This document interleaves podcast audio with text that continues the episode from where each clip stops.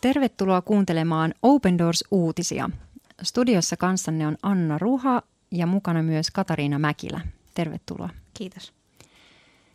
Tässä radio-ohjelmassa me halutaan tuoda esiin vainottujen kristittyjen elämäntarinoita ja myöskin aiheita, joiden puolesta he pyytää meitä rukoilemaan, miten me voidaan liittyä siihen, mitä heidän elämässä tapahtuu ja mitä Jumala tekee heidän elämässä ja maailmalla.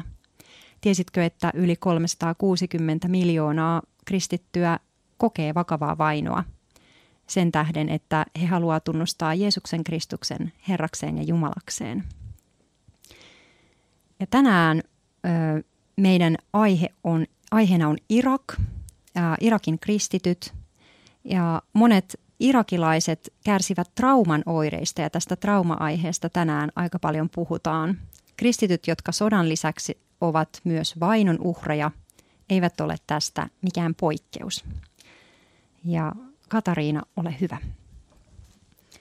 Kesällä 2014 islamilainen ääriryhmä ISIS hyökkäsi Irakissa ja valloitti itselleen laajoja alueita. Sen tulevaisuuden kuvissa ei ollut tilaa kristityille, joten tuhannet kristityt pakenivat kodeistaan. Ne, jotka eivät paenneet, tapettiin tai otettiin orjiksi.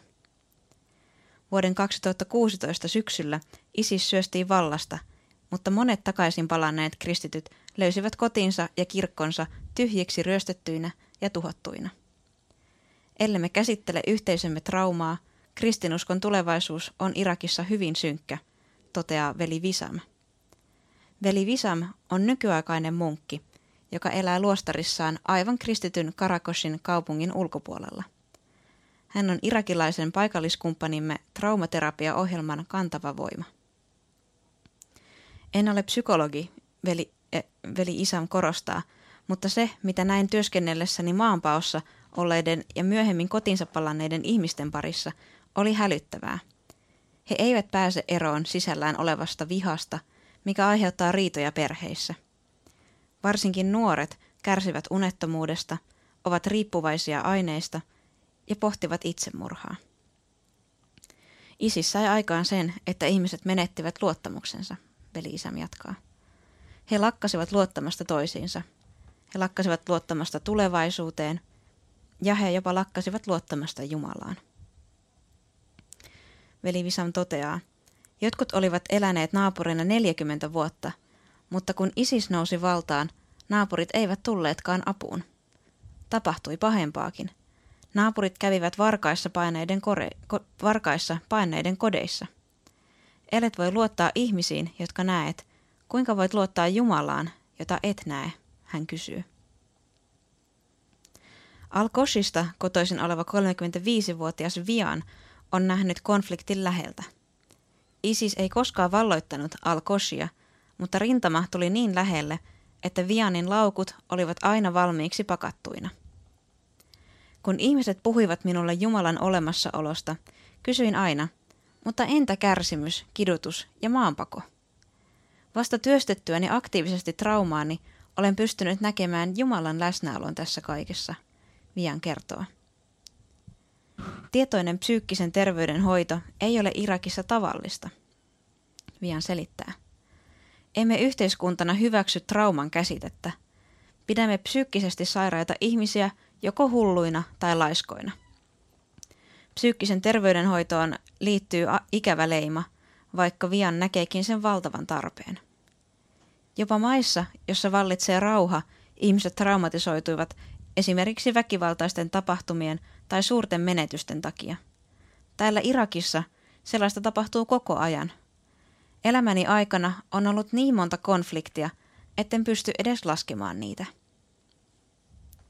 Open Doorsin paikallinen yhteistyökumppani on jo seitsemän vuoden ajan tehnyt työtä psyykkisen terveydenhoitoon liitetyn leiman poistamiseksi Irakin kristittyjen parissa.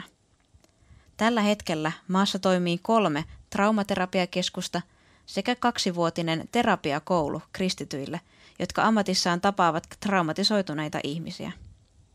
Vian toimii ohjelma vastaavana Al-Koshin traumaterapiakeskuksessa – ja on käynyt terapiakoulua kuusi kuukautta.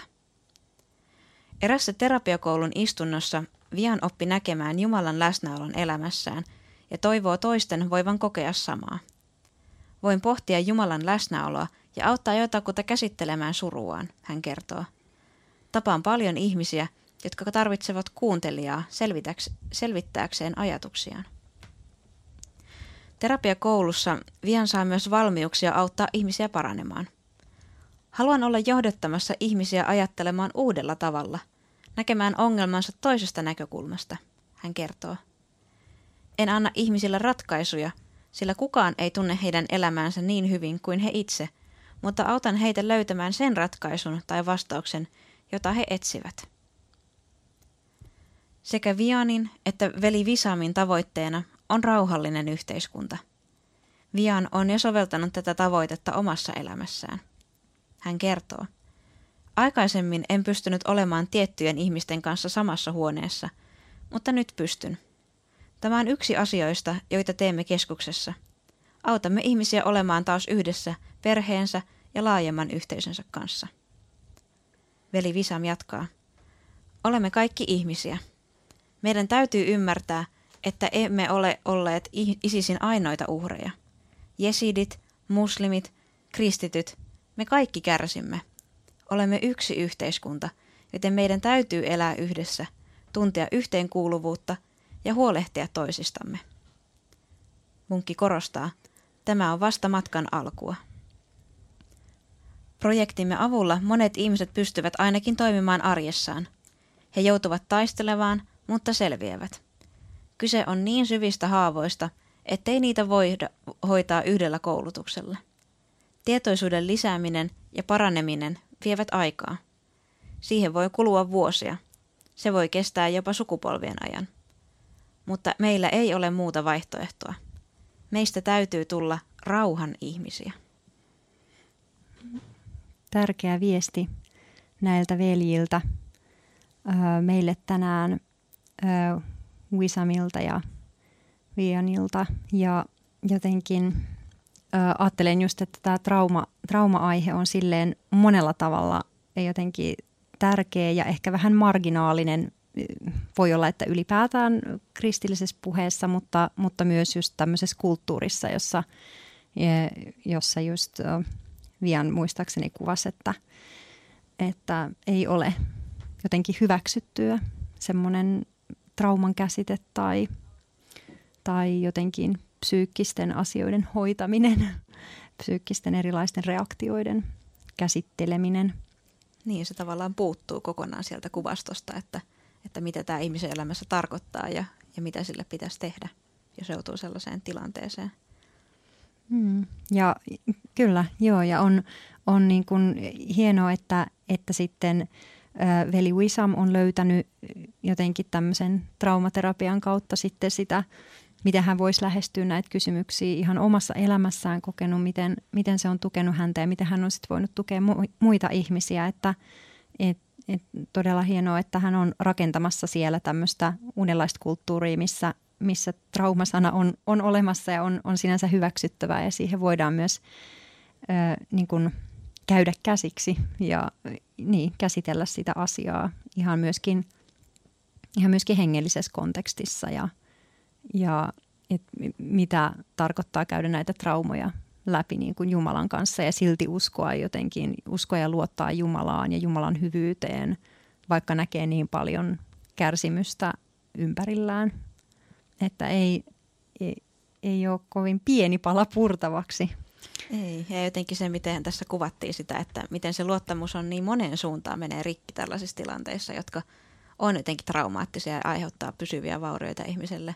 Että se ei ole vaan niin kuin se suhde ehkä Jumalaan tai, tai niin kuin siihen, että miten, miten kärsimystä voi olla maailmassa, mutta just myös se, että miten mä suhtaudun siihen mun naapuriin, joka vaikka edustaa samaa uskontoa tai, tai tota, kuin tämä henkilö, joka on mua vahingoittanut, tai, tai tietenkin tämä yhteiskunta, että jos se yhteiskunta tuntuu vieraalta ja sellaiselta, että, että vaikea luottaa siihen, että, että mitä hyvää voisi tapahtua, niin, niin ne on isoja muutoksia, joita siinä kaivataan, tarvitaan.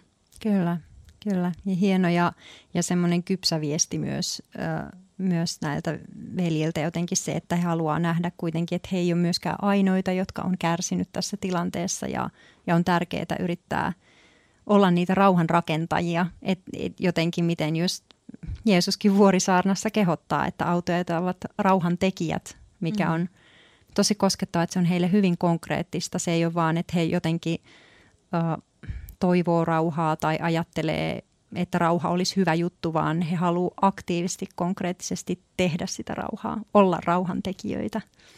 Niinpä, ja Open, Open Doors on saanut olla tässä mukana sitä kautta, että tässä seitsemänvuotisessa Toivoa lähi hankkeessa on Irakiinkin rakennettu yli 120 toivon keskusta, jotka on toiminut nimenomaan tällaisina paikkoina, jossa voidaan antaa ensinnäkin terapiakoulutusta henkilöille, jotka voivat sitä käyttää ammatissaan, mutta sitten myös sitä käytännön niin kuin terapiaa niille, jotka on kokenut traumaattisia asioita just ISISin vankeudessa tai, tai on menettänyt läheisiään.